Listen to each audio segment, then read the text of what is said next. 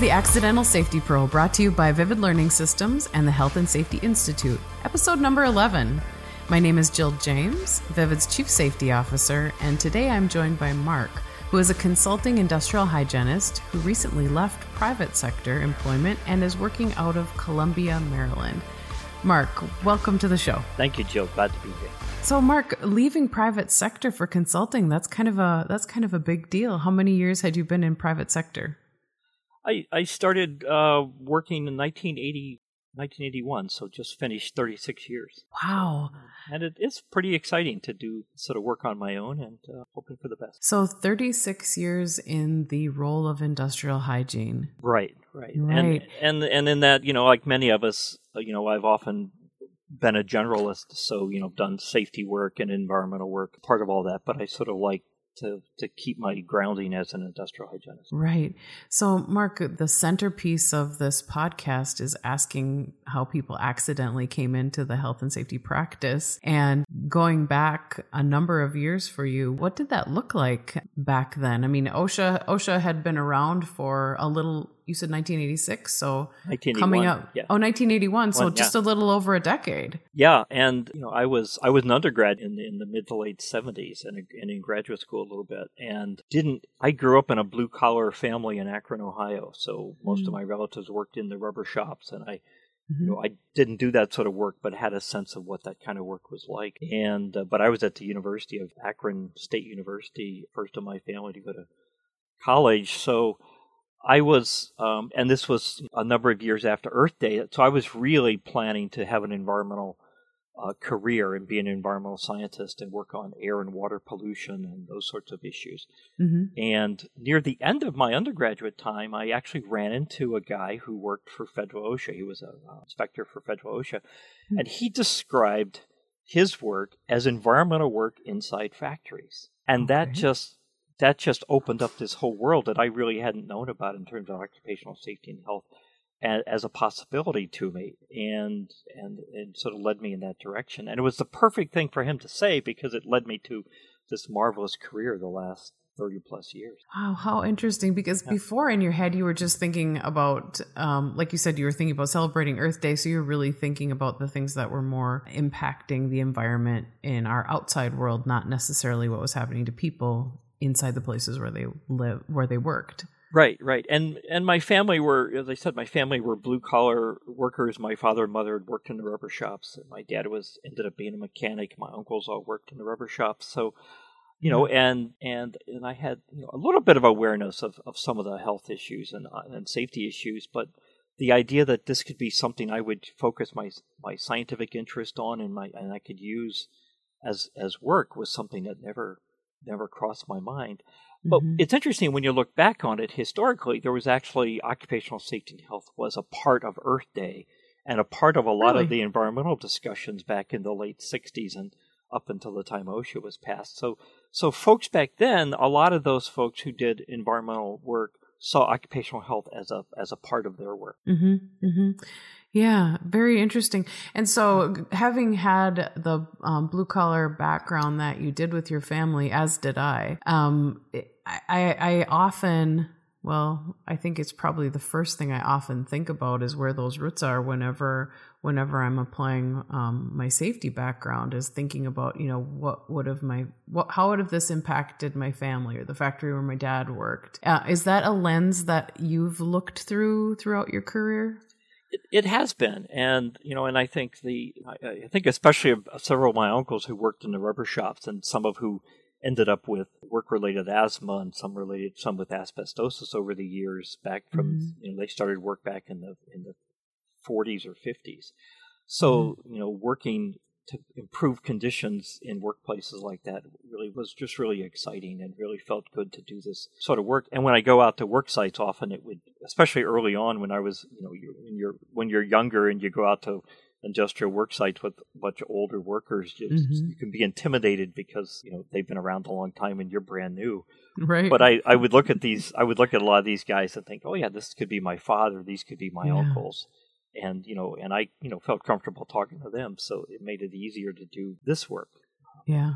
Yeah, it also same. gave me some pushback because i remember my you know, my uncles would and my father would sometimes come home and talk about the work study people who were Uh-huh. in in there, and they, you know, they were re- Causing trouble. and they were reviled by most Yeah. of the workers that you know the relatives I knew, and so I remember one of my earliest sampling. Uh, I was in a, a sampling in a warehouse for carbon monoxide with Draeger tubes, and you know you Mhm. you're pulling the Draeger tubes and you're waiting, and and I realized at one point none of these guys in the warehouse knew why I was there. No one had Yeah. told them why I was there, and I had this shudder that went up my spine. That that, oh my god, they probably think I'm work. They probably think I'm time study. They probably hate me. Yeah. So I was like, I need to let you know, I need to make sure people know why I'm there when I'm doing my work, and so Yeah. you know that's something I've always tried to to do is make sure either the employer or the, whoever has brought me in, or that I'm able to tell people why I'm doing the work, and you know, you you both get feedback from people and and insight that you might not have gotten otherwise, but also gives them a positive sense of why I'm there as opposed to time study. That's so that's so true. Um, that often was part of my work when I was an investigator with OSHA. You go into a factory, and you know the expectation of the of the investigator, the governor, uh, a governor, government rather, was that you're wearing a hard hat with a government logo on it. Yeah, And immediately that makes people fearful depending on where they're working and what they're doing. And so when I got into facilities, most of the time I would ask if there was company personal protective equipment that I could wear so that I wasn't standing out. Hmm Um, and a lot of these kind of factories are like have co- color coding, like a certain color means a certain rank, if you will right. in a facility. And so i'm like don't give me whatever is like the top one because i don't want to i don't want to scare people. And i don't want this government logo on me because that also scares people. And then you know always really careful when i interviewed employees to explain what my purpose was and that my purpose was to ensure their health and safety. And it wasn't to find fault with what they were doing when i was asking them questions like tell me how this machine works you know right a- right and yeah. and that was part of what i found too was was especially it was as i was younger it was easier to be able to ask explain this process to me or Mhm. or i think what i think this is what i'm seeing is that is that how this really happens and you know and a lot of you know mostly workers are are really happy to tell you about right their work and how things work and and what they think could be done to make it better if they feel like that you're a you're a, at least a trusted source or you're not they don't think you're going to do harm Right, exactly. So you got your start, you realized you could do your work in industry. What was that first job? What, what did you pursue? Well, it was interesting. The first job I, I, I had I had been going to school in Akron, Ohio, and my wife and I had moved to Milwaukee, Wisconsin. So I was looking mm. for looking after graduate school. So I was looking for work there, and I, I actually applied for and got a job as in the health and safety department of an industrial union, a labor union. Okay. And so my again my my blue collar family had all been union members, and I knew you know I knew what unions were in general, and you know, but it it wasn't. Uh, I, I hadn't worked with a as a as a union member, but the idea that I could work for a union doing health and safety and using science just was even better because it was like wow I can I can be working to help my you know again people like my my relatives and my father and my mother uh, Mhm. doing this work and I, I hadn't realized unions actually hired staff and so it was really it was really Right. fun to do this and and actually the other part the, the the position was actually funded by a federal OSHA grant under an old program that they called the, the New Directions program to encourage organizations to build capacity so it also gave me a link then into some OSHA kind of directly into OSHA issues um, so um, it was a marvelous first job the the uh, the organization was the Allied Industrial Workers Union that was based out of Milwaukee. They were a small industrial union that Mhm. represented workers mostly in the Midwest, and at mostly at small at small plants, auto parts, but but a whole range of other kind of workplaces from grain elevators to metal plating operations. Mhm. Uh, so it gave me this real interesting chance to to see a lot of you know fair you know uh, medium to small facilities of a lot of different types. So Mhm. it, it wasn't like I only looked at on and foundries. I'm thinking of some of the places we went to, Right. foundries, and and and it gave me a chance to see a whole lot of types of work sites that were small and medium instead of you know had I you know gotten a job at a at a large corporate employer that had one major focus like the auto industry, then you see a much narrower range of work Mm. sites. Right.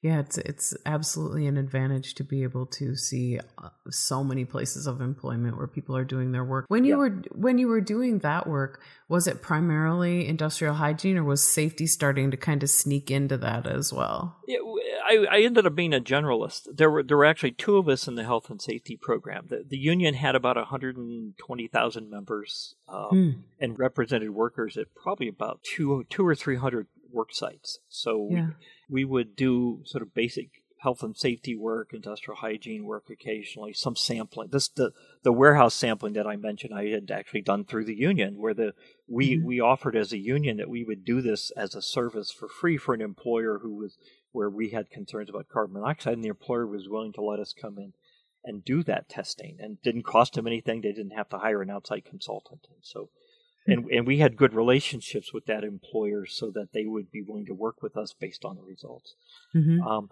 so there was that. There would there would be safety issues that would come in that you know I felt completely unexperienced to work on. But the the director of our program, who was the other staff person, was a, a wonderful man named Milan Rasik, and he had been a longtime OSHA industrial hygienist, had been the Mhm. first industrial hygienist in Wisconsin, and Oh, had wow. and had done health and safety work since the since the mid 60s and so he had this like almost 20 years of experience by the time I came to work for him, and so he bec- became this uh, really incredible mentor because he had this huge, broad experience having worked with OSHA. Hmm. And as you know, because your your work with OSHA, how Yeah. broad that experience gets to be. It it absolutely absolutely is. I, I you know I guess actually I wanted to um, mention you brought up a point that I'm wondering if some of our listeners might not know. You had mentioned that you were able to do industrial hygiene monitoring for these places of employment where there was union representation. You're able to do it free for the employer. Mhm, mhm. And so as, you know, as many of us are going about doing our work and we're thinking, you know, like how do I have access to resources and where can I go because all of us m- many of us safety professionals, safety and health professionals don't have a budget.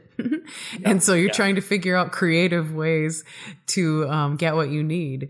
And so I think that's a really good tip um, to remind people where they have union representation that they could ask their union if they have someone like you who would be able to help them. Yeah, and and you know, you know, only you know, not as many workplaces are unionized as they were when I started back in, the, in Right. 1981. But but most most major uh, unions have health and safety staff at their at their internationals. Some large local unions will will even have health and safety uh, staff that may be full or part time and available and Mhm. available to help. And lots of, of unions have trained members who are trained in safety and health. And and you may be surprised how how much training some of the folks get. The United Auto Workers, the United Steelworkers Union, and and other unions actually have these extensive inter, uh, internal training programs to train health and safety, train members who are on health and safety committees and members to be advocates for health and safety and help resolve issues. And it can be a it's an in- incredibly powerful way to, to take care of health and safety issues where you have good relationships between the employer and the and the union and the members and you can Mhm. really come up with some really wonderful solutions to problems sort of internally without having um, without having to bring in uh, you know either outside consultants but without Yeah. OSHA being part of that so Right, right. Smart, smart. So I know, Mark, that you your career took you on a journey all the way to Alaska, um, and I'm interested to have you tell that story. Was that after after this job um, that you were just talking about? Yeah, I, w- I worked for a couple years for the Allied Industrial Workers Union, and that was funded primarily by this um, this OSHA New Directions grant. And then that grant funding ended. It was it was meant to help develop capacity. The funding ended. Unfortunately, at the time the funding ended, the, there was a big recession going on in the Midwest, and the our, the union I was working for had lost almost half its membership, and so Oh, wow. I was I was laid off because it just wasn't funding to, to they were trying to hold it together. So I Mhm. ended up finding a, a applying for a job in Anchorage, Alaska, working for a community nonprofit called the Alaska Health Project, and it was a it was an organization that did occupational and environmental health work for the state of Alaska as a community resource nonprofit wow. and and there are there are organizations like that uh, around the country. There are now about twenty of them, and they're called they're they're generally c- called committees on occupational safety and health, but they have various names.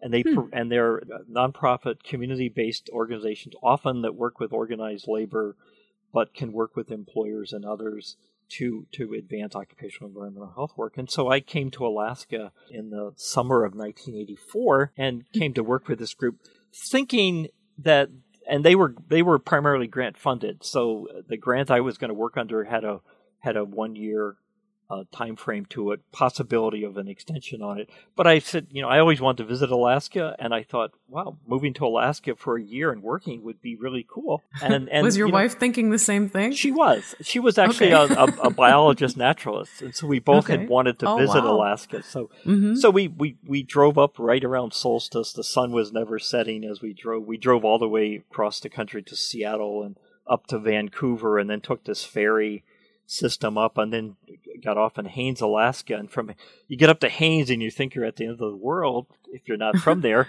And mm-hmm. then it's 800 miles down the Alcan Highway to get to. Oh my gosh! And so we we I remember driving into Anchorage at sort of near solstice on the in the middle of the summer, and, and the sun not setting as you know, it's midnight, and we're driving into Anchorage, and it was the beginning of the most amazing journey. And both both personally but work wise was really just quite remarkable. So one of the it was probably the mm. best thing I did as a young hygienist was to take that job and and be willing to move to Alaska and see what happened. Yeah. And so what what did happen was that was there was it a game changer for you and your career? It it really was. I mean, first of all, I had I, I had really liked the industrial hygiene and occupational health and safety work, but I still had this tug that I really thought about environmental work and going back to that and going back going finishing graduate school and going back to work in environmental work. But the years of working in alaska i was up there for almost seven years. That really solidified that occupational health work was what i wanted to stay in and mm-hmm. do. And occasionally i get involved in environmental work which is always fun but but primarily my you know that that was the kind of change to sort of stay in this profession. Mm-hmm. so how long did the two of you stay in alaska we were in Alaska until the early 19 until 90, 1991. Then I ended up moving yeah. to Seattle to work at the University of Washington at their uh, School of Public Health Occupational Medicine clinic. So it was a big reason to leave. But I was I'd actually what a big shift. Yeah, it was a really wonderful. That was another wonderful position. I've been really fortunate in my career to to keep sort of finding a succession of really wonderful jobs and wonderful people to work with the the I mean I had actually just bought a house and I had finally bought a house in Anchorage about 1990 and and it was shortly after buying the house that the opportunity in Seattle opened up and then we decided to move there. And that was also another sort of wonderful choice. But but Alaska was this for a young hygienist with a few years experience I moved there and one of the things I learned early on was there was like there were like 10 or 15 hygienists in the entire state now it's oh, you know wow. it's a huge territory, but right. it, but it, it, was only half a million people. But mm-hmm. uh, to to be and to be working for this sort of nonprofit that provided community help, uh, I, I, remember an experience of being in Fairbanks for the first time, and I had some free time, and I went I looked in the yellow pages and went to the local the one the one safety supply store that existed in Fairbanks in 1990. 1984 and mm-hmm. i went i went in and i was looking around and i introduced myself to the to the staff behind the counter. And when he found out i was an industrial hygienist he like jumped over the counter and came up to shake my hand. He wanted my card. He wanted to know how he could call me because he said there's so few of you here. This is great to know somebody. And and so that was a lot of the reaction was was that. I mean wow. people were and and so you a know famous IH. yeah, I, I had never had that reaction before, and and and it was also being you know fairly you know only having three years experience uh, to have people you know really be basic. I remember I remember I got a call from a a worker in a remote village far in in the, at a school district in the far northern part of the state on the on the Arctic Ocean. And he was asking me a question about calibrating a pump because he was going to do some. He needed to do air sampling for asbestos. Mm-hmm and hmm. this was early on in the asbestos issues. And and I remember my first thought was, well, I can't tell you how to calibrate the pump by long distance. And he said, well, he said he said I got trained and I'm not sure if I'm doing it right. He says you can either help me or I'll just do whatever I think right. So I'd be I'd rather have your help. So it was like, okay, I can, you know, I did my best to help him. And Talk so through it. yeah, mm-hmm. and so it was sort of like, well, welcome to Alaska, you know. oh, how fascinating. Yeah. And so I bet you put a lot of miles on whatever vehicle you had. I did, and and actually, uh, a lot of the miles ended up being we we when it, when I first moved there, one of the things that the, the director of the organization said is we want to do more work in rural Alaska off the road mm. system, and he said we're and the group had only been around for three years at that point, so they were fairly new, mm-hmm. and and and I remember my director Larry Larry Weiss he he said we also want to do more work with the native community because the native Native community is an underserved group here. They have mm-hmm. occupational environmental health concerns, and and we should mm-hmm. do what we can to help. And that and so my my arrival kind of coincided with a lot of focus on on asbestos issues. And so what had happened is, and there's a complex history of, of essentially the the native populations in Alaska got got ownership of one third of the state, and a lot of prior land that used to be federal land was turned over and was being turned over to the natives as their private property and to run their mm-hmm. corporate corporations to earn money and jobs for native peoples. Mm-hmm. And so the issue, a lot of the buildings that had gotten turned over that were schools or other buildings that had been turned over in the feds were full of asbestos. So the oh, native sure, populations were now asking questions and having to deal with asbestos rules that were, you know, AHERA was coming up shortly after that for asbestos in schools. And so I remember early on, after right right after AHERA passed in 1986, going up to a, a mountain village and training all their school maintenance workers, and there was about 50 of those school maintenance workers, many of whom wow. were bilingual, but some who only spoke the native language, uh, Yupik. Mm-hmm. And so mm-hmm. I remember doing a class where every so often they'd ask me to stop, and, and, and there were a couple old timers, uh, old maintenance workers, and then there would be people who would translate in Yupik what I had just said. Man, and wow. it was a, it was fascinating. And, yeah. Um, but you know, we we did you, part of the training mm-hmm. was uh, was hands on, and if I had any doubts that people were understanding what I was talking about when we did the hands on parts on glove bagging and controls and other things, sure. they were they were great. I mean, they mm-hmm. they they got the idea and they were and they were doing a good. They were demonstrating demonstrated yeah. that they that they really knew, knew yeah. what, uh, that they could do the work. So you're doing you're doing training. Um, had you been much of a public speaker before? Was this was some of this work some of your first like in front of an audience? Like how did that go for you? When I was in high school, I was one of those really shy, um, kind of nerdy scientists, and so science students, and so I hardly talked at all. And so one of the things I knew when I got to college was that there were two things I needed that I realized I needed to change. One was my fear of public speaking. I needed to not be terrified because I knew that would limit my my future. Sure. The other one is I had this terrible fear of heights, and so the two things mm. I did was I took up rock climbing, and oh that, and I did that, and that was that was that got over the fear of heights. The other thing I did is I joined organizations and I put myself in positions where I had to do public speaking, mm-hmm. uh, usually around environmental issues that I had an interest in, and mm-hmm. and I would be and and then I got involved in as I got as I got uh, into school longer. I got involved in some teaching. I was I got involved in some opportunity to do teaching, so I had to get up in front of a class. And I was terrified, and I would turn bright red, and I'd stutter, and I'd make all the mistakes you could make. But after uh-huh. like a hundred times, you know, it got easier. And, so it takes a hundred. yeah. And so when I when I had my first hygiene job in, in Milwaukee and then the job in Anchorage, it got it was getting easier to do the public speaking because I had had you know I had been I'd been gaining this experience. It still was you know, still something that would give me butterflies ahead of time and sure and and I would still turn red. I just you know and and and you know people were usually pretty kind about it. One of the things I recall was someone early on when I was trying to do public speaking said you know most people are are way more terrified that they're thinking, "Oh my God, I don't want to be up there. I'm glad he's up there." So he said, people are usually sympathetic because mm-hmm. they don't want to be there. They're they're glad you're up there. Mm-hmm, that made it mm-hmm. easier to think about doing mm-hmm. this way. Yeah, that that is that is true. that's a that's a good tip. I um I challenged myself a number of years ago to never turn down any request for speaking. Yeah. Because I really wanted to kind of hone that skill and get better at it. And i'm still it's still a craft i'm working on. And i and I, you know i love do it doing it. And i don't necessarily have i never had that really big fear but i still get butterflies. I still get nervous. I still get jittery. And if i don't those are the times that i usually don't do well. But um yeah. there's yeah there's specific public speaking that i don't like doing and it's reading anything that's not my own words out loud. So um, when I made this promise to myself about I won't turn down any public speaking, that included if I got asked to read something in church. Yeah.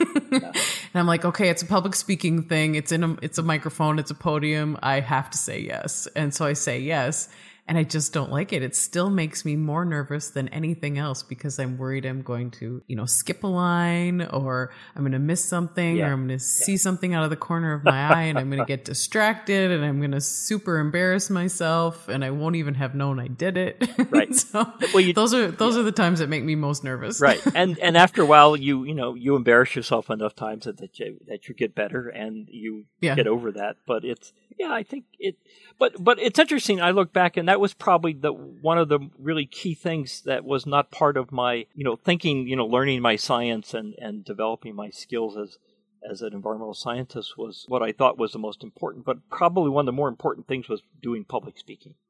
Yeah, because that because if you if you if you can't do that well or if you don't work on that and you're not willing to do it, it really does limit what you do. Mm-hmm. I would have never taken that first job with the, with the Allied Industrial Workers Union because part of that job was going to be doing teaching of our union members yeah. and speaking out in public forums like OSHA hearings and things like that.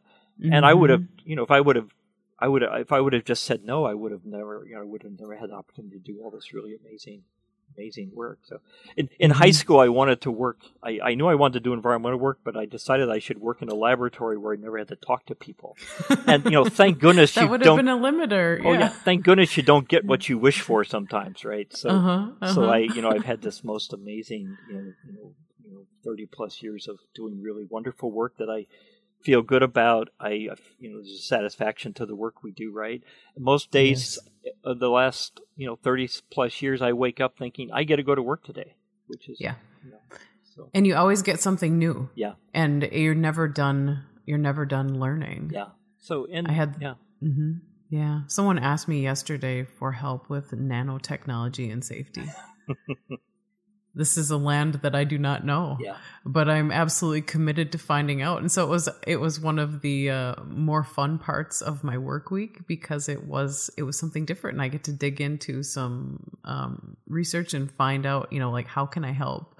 How can I help this individual um, source some information? So it's it's never there's never a dull moment uh, in our career.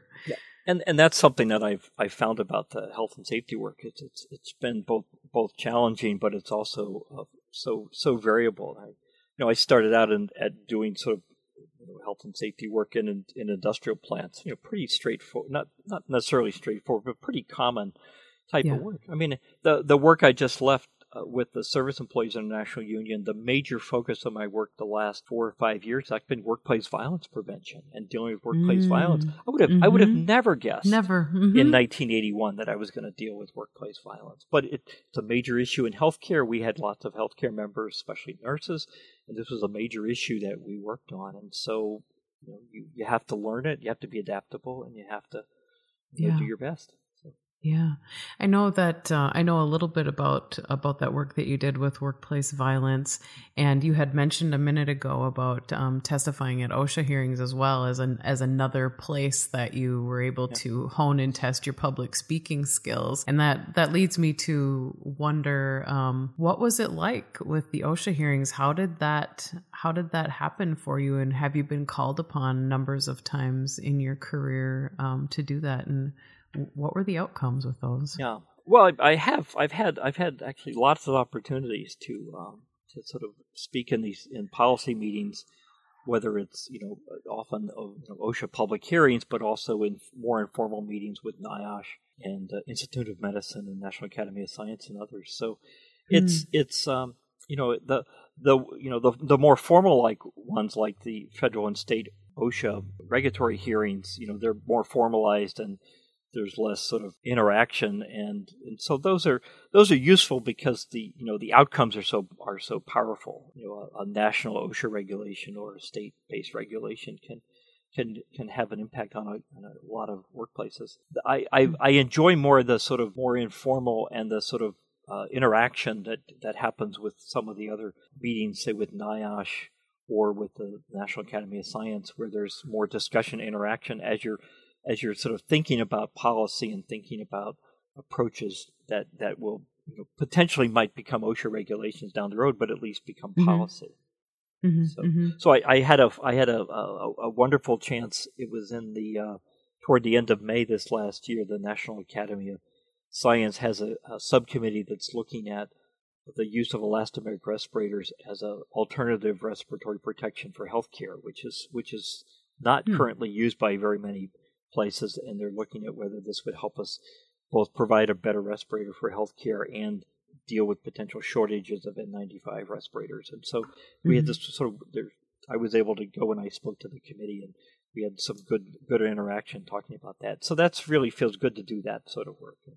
Right, right. Yeah. You've you're you you've placed your hand on so many different things across the country, um, Mark, in the years that you've done this you've done this work what are some of your high points as in you know impacts that you made that you're proud of or that you you were part of? You know your hand was was uh, at least laying somewhere on that curve of change that um you know that that's uh, something you're really proud of. What are some of those? Yeah. No i've and i've been really lucky to work with as i you know said earlier with some really good organizations and and mostly work with really wonderful coworkers and and colleagues in the places i've been. So some of the highlights, I think, some of the, as I look back, um, one of the things I got involved with early on when I moved to Alaska was this, there was the development of asbestos training programs um, mm-hmm. for AHERA and then broader.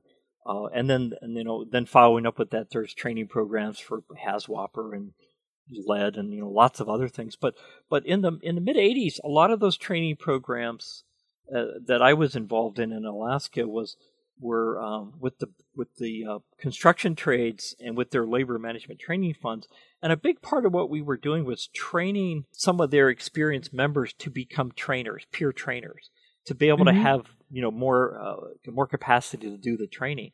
And so, uh, and I've done that with HAZWOPER and lots of other programs up until just my most recent uh, job with the service employees.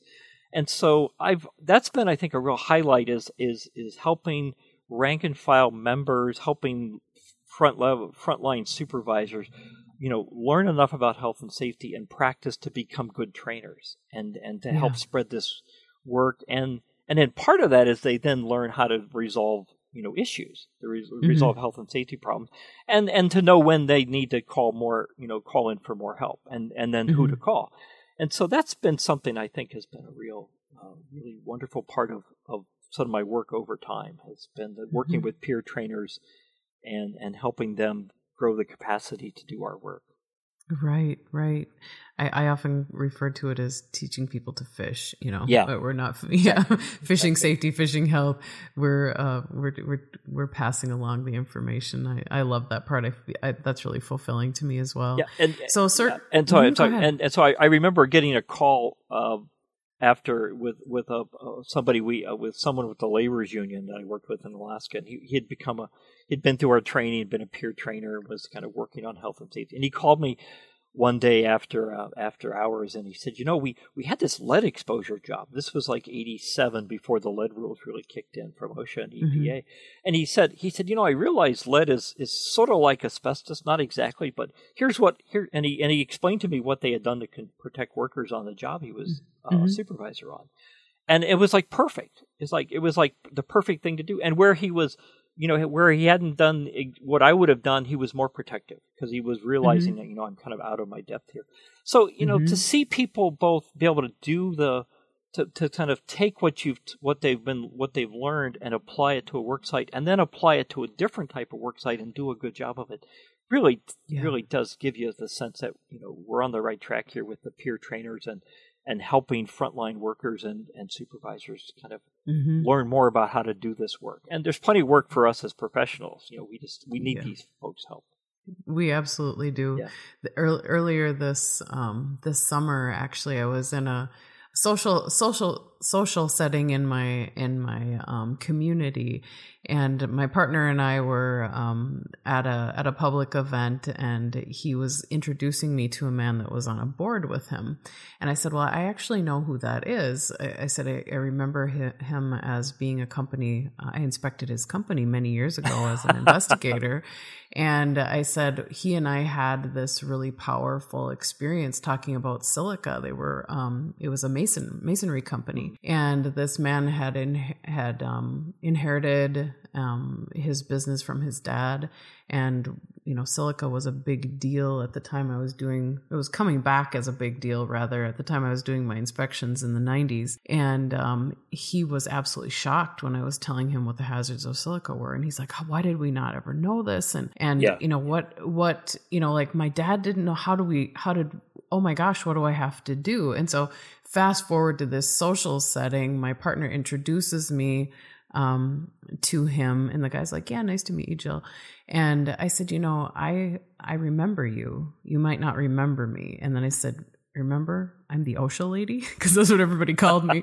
and he goes, "Oh my gosh, yes, I do remember you." And he's like, brings his wife over. He's like, "Julie, do you remember Jill?" The OSHA lady? And they're like, yes. And then he said, do you remember about silica?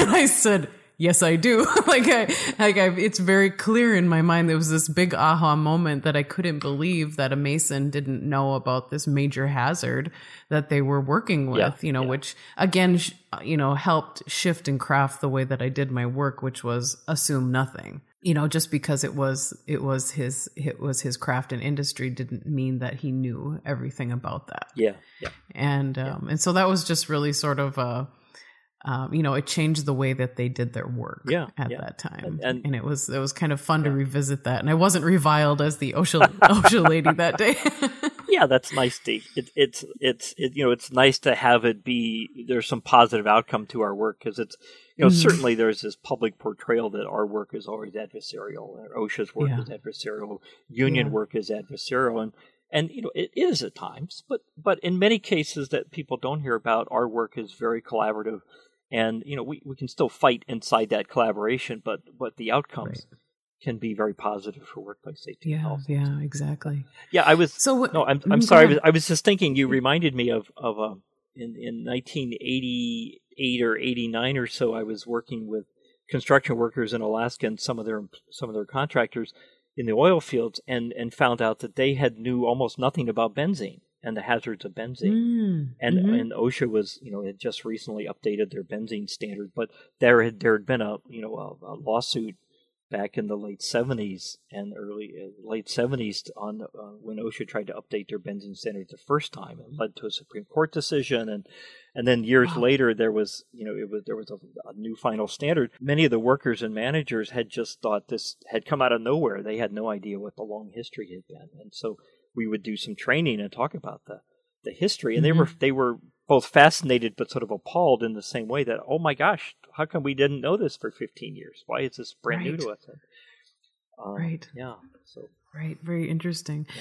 So, Mark, when you you had mentioned that you um, got this great opportunity in Seattle at the university, Mhm. and you left you left Alaska to take that, yeah was that kind of your first um, job that you had where you weren't having this vast exposure to all these different types of employment settings, or am I guessing wrong there? it was it was really different you know i uh, working in an occupational medicine clinic at the at the university of washington and it was the we were one of the a major kind of we were a research center we trained occupational Mm. medicine docs and then we provide uh, patient services to the to the in the you know in the northwest to for on occupational disease and some some on back injuries and seeking help, but mostly the focus was disease the Mhm. the and so what what was different was I was, you know I suddenly wasn't going out to work sites very often, but what was happening is sick sick workers were coming into our clinic, and so we saw Mhm. lots of workers with with asbestosis and Yeah. potential lung cancer and some mesothelioma cases. We saw lead poisoning, solvent exposures were very common. Um, and so lots of indoor air cases. This was in the early 90s and a lot of indoor air issues. We saw lots of, of asthma and sort of environmental sensitivity cases from around the Northwest from from things like Mhm. crab asthma, which is in the in the crab processing from Alaska, was a common disorder.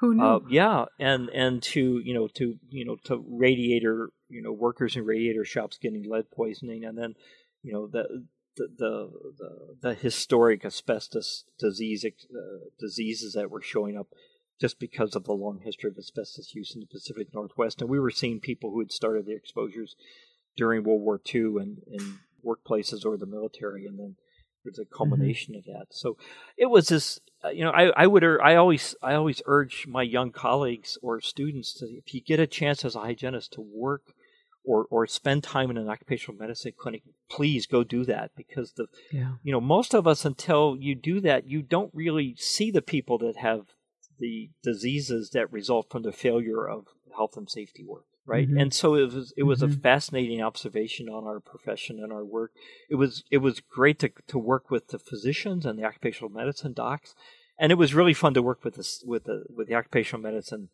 uh, fellows who were in training and and because we were at the university we would work with the other the other divisions of the school of public health so we were we were I'd have a chance to work with the industrial hygiene faculty and students undergraduate and graduate and the mm-hmm. occupational mm-hmm. health nursing uh, faculty and students. And so it was this wonderful collaboration. And then we worked closely with all sorts of other, you know, state agencies, some federal agencies, lots of private sector employers and organizations sure. on safety and health. But but it was a really different role because suddenly my my role was to under was to explore the the exposure histories uh, of of workers coming in to help the docs understand the relationship to the the symptoms and the signs they were seeing Mm-hmm. Um, and so it wasn't it wasn't prevention. It was really sort of after the fact. And you know, we try to do prevention, but it's difficult in an occupational medicine clinic to kind of, of lead course. on prevention. You're mostly dealing with people who have who have problems, and you're kind of dealing with that very kind yeah, of much more narrow mm-hmm. focus. Yeah. Mm-hmm, mm-hmm, but but it was mm-hmm. but I say if you, if you get a chance as a hygienist to go work in a clinic and, and take exposure histories and work with docs, it's it's it's a really wonderful way to sort of broaden the experience of our profession and and mm-hmm. see how we can play a stronger role in, with occupational medicine docs in terms of yeah. understanding controls and understanding exposures. Yeah, agreed. Yeah. I spent a, about three years in, in an occupational medicine clinic as well, yeah, and um, don't regret don't regret any of that any of that time, as well as workers' compensation case management because it gave you kind yes. of a similar glimpse into that, um, and and so that was that was very powerful powerful learning experience for me as well. Yeah, and so and, Mark, yeah, no, ahead. I'm sorry, mm-hmm. and and then uh, yeah, and and and part of my work in the clinic, even though I was the industrial hygienist, I was.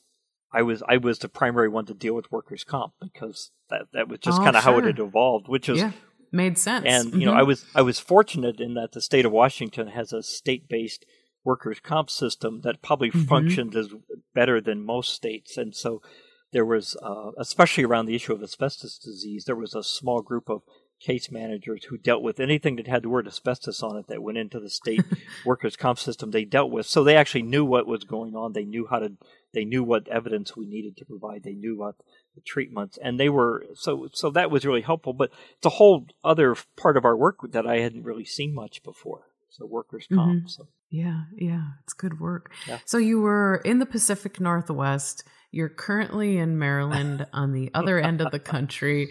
Um, did you like have had you mapped out your career as to how you were going to end up on the East Coast, or um, how did how did that how did that work for you? I'm assuming there's a lot of years between, but you went from one end to the other. Yeah, I. I what are the highlights of those stops? Yeah, I, I, I sort of never had a, a, strict career plan other than have have work I really like doing, and certainly and and and would look and you know and and when opportunities showed up for other good work, I would be happy to move on. And so I ended mm-hmm. up being out west for almost 20, 20 years. And so there were two things happening. One was um, I uh, after I, I was at the University of Washington at the OccMed clinic for a couple years. After a couple years, not being not being so directly involved in prevention started to kind of seem like a like that's something I needed to go back to. So so I ended mm-hmm. up leaving the university, and and and at the end of my time in Seattle, I was actually working for a, con- a private sector consulting firm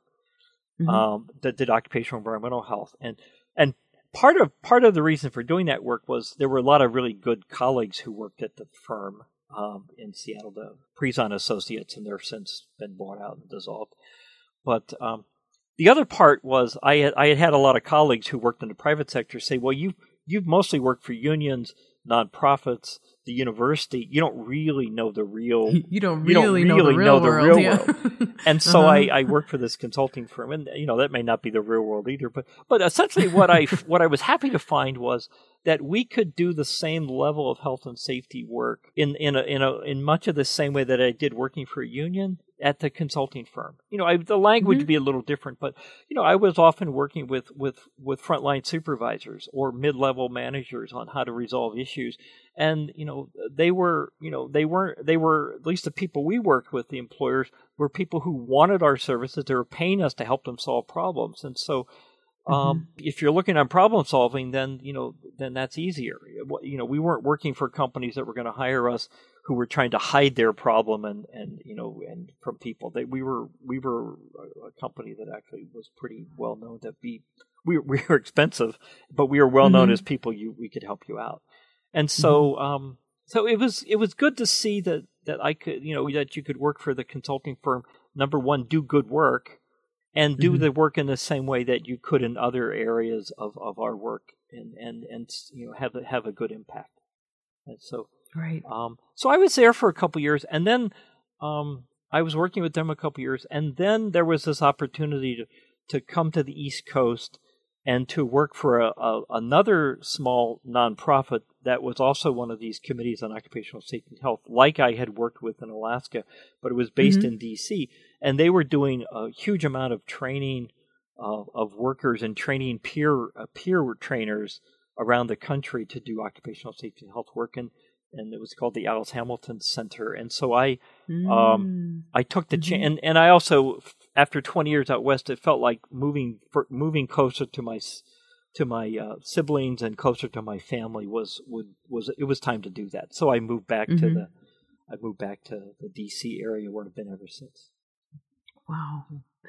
So, for anyone who's been listening to Mark share his story and you're thinking, wow, I'd like to get inside that guy's head or like just sit next to him and hear about all of this history. Because as you're telling your stories, Mark, you're weaving in all of these historic facts that kind of go along with, you know, like how did we get where we were in the country at that time? How did these things come to be? And kind of leaning into the background of um, how, how all of this happened.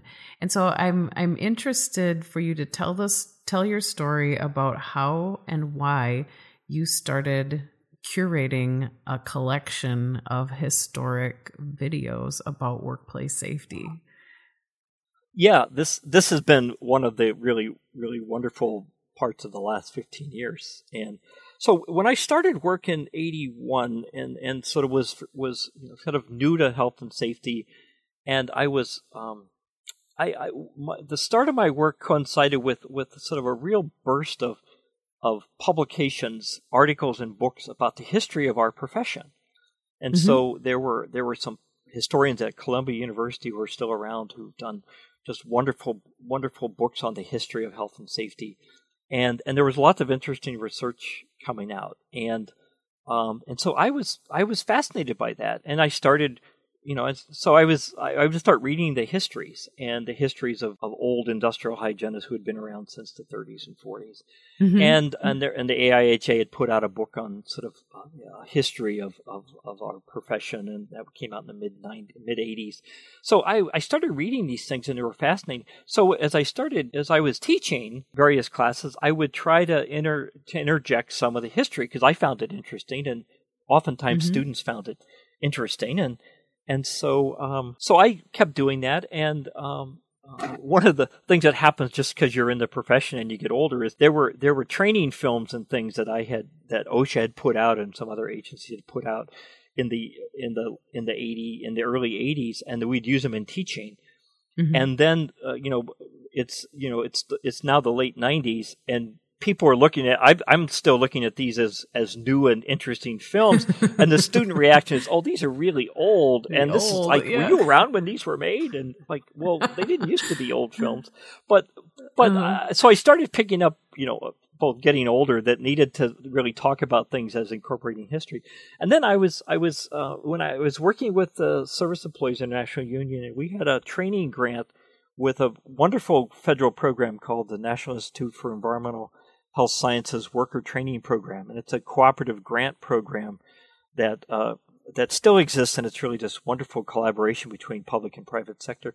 And it was 2006, and YouTube had had come out, and mm-hmm. the, the the the director of this uh, training grant program, NIEHS, a public servant named Chip Hughes, he had he put out a call because he was always looking at this new technology and he said is this is youtube something we could use for teaching would it be a good mm-hmm. resource mm-hmm. how could we think about using this and so i volunteered as one of the grantees i volunteered to explore youtube as a as a film resource as a resource wow. and so i i uploaded because one of the reasons was i was i was sort of not a uh, I was not a technophile, so I figured if I could do it, it was most people could do it. So, so I, I, I went to YouTube and read some stuff, and I uploaded some films that I had had digitized that were old films I had used in the early 80s from OSHA and mm-hmm. uploaded them and it was easy and so I kept I uploaded some more and it was a you know it was becoming a good good resource. At one point e- YouTube emailed me and said I had a channel which is the oh. channel we've talked about. And so uh-huh. I said, "Oh, well that's cool." And so I just kept I just, you know, kept uploading stuff. I kept finding interesting films and materials and then and then a colleague let me know that uh, who had done some film work, had let me know that not far from where I lived on the University of Maryland campus in College Park was the United States Archive Film Library, where they had 300,000 films. Oh my gosh! And wow. and so I went there and found out it was not hard to get access to the films, and then you could with a with a little bit of equipment you could actually digitize old films from their archive and take them home with you and they were almost all in the hmm. public domain. So I so I then started just this serious hobby of of adding films um, from World War World War II films on on gas masks and chemical warfare from like 1919 to uh, mm-hmm. films on how to put a gas mask on your horse from the military from World War II. oh my gosh! And, and, then a whole range of other, you know, occupational health and safety film. I, I, found an old film from the Civilian Conservation Corps from like 1936 on safety and health and CCC work and and just this whole range of stuff hmm. that I just mm-hmm. found fascinating, and it really fed my interest in history. So uh, that this film channel, which is which I continue to maintain as a resource for our profession and for trainers, now has over 1,100 films on it. it, it oh it's gosh, uh, it's it's had almost nine million hits over the past uh, 12 years and and you know I continue to add to it. You know, I just added a film recently. I was mentioning to you before we started this a, a film on histoplasmosis from the 1950s, which talks about farmers developing histoplasmosis from their exposure to dust and how to control that dust. Hmm. So this is like something mm-hmm. we still do today, right? We still, rec- it still absolutely is.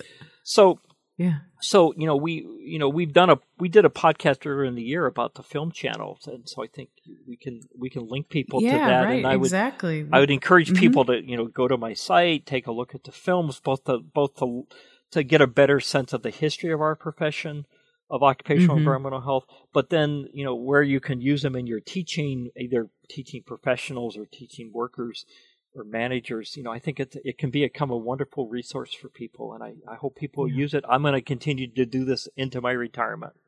It's really fun. Exactly. So the the name of uh, Mark's YouTube channel is Historic Workplace and Environmental Safety and Health Films, and Mark had um, re- um, referred a, a, moment ago that he and I did a webcast earlier this year, which we did together. It's called Heroes in Safety, but I had gotten um, so interested in listening to Mark's stories about um, the history of our profession eh, that I asked him if we could do a webcast together about it and highlight um, some of what um, we ended up calling the heroes in safety. So dating back quite a ways and just kind of marching through history and highlighting um, a number of people who were really game changers to occupational health and safety across our country. And um, you had mentioned earlier, Mark, that you worked uh, at the Alice Hamilton Center was one of the things that brought you to the East Coast. And I know we talked about Alice Hamilton in our um, in our webcast together. Do you want to give our audience just sort of a glimpse as to what Alice, um, one, some of the contributions Alice had. Oh, made? sure, yeah. And the organization I worked for had been named after her. Um, so Alice Hamilton was an occupational medicine doc who who uh, did her work in around 1910 uh, up until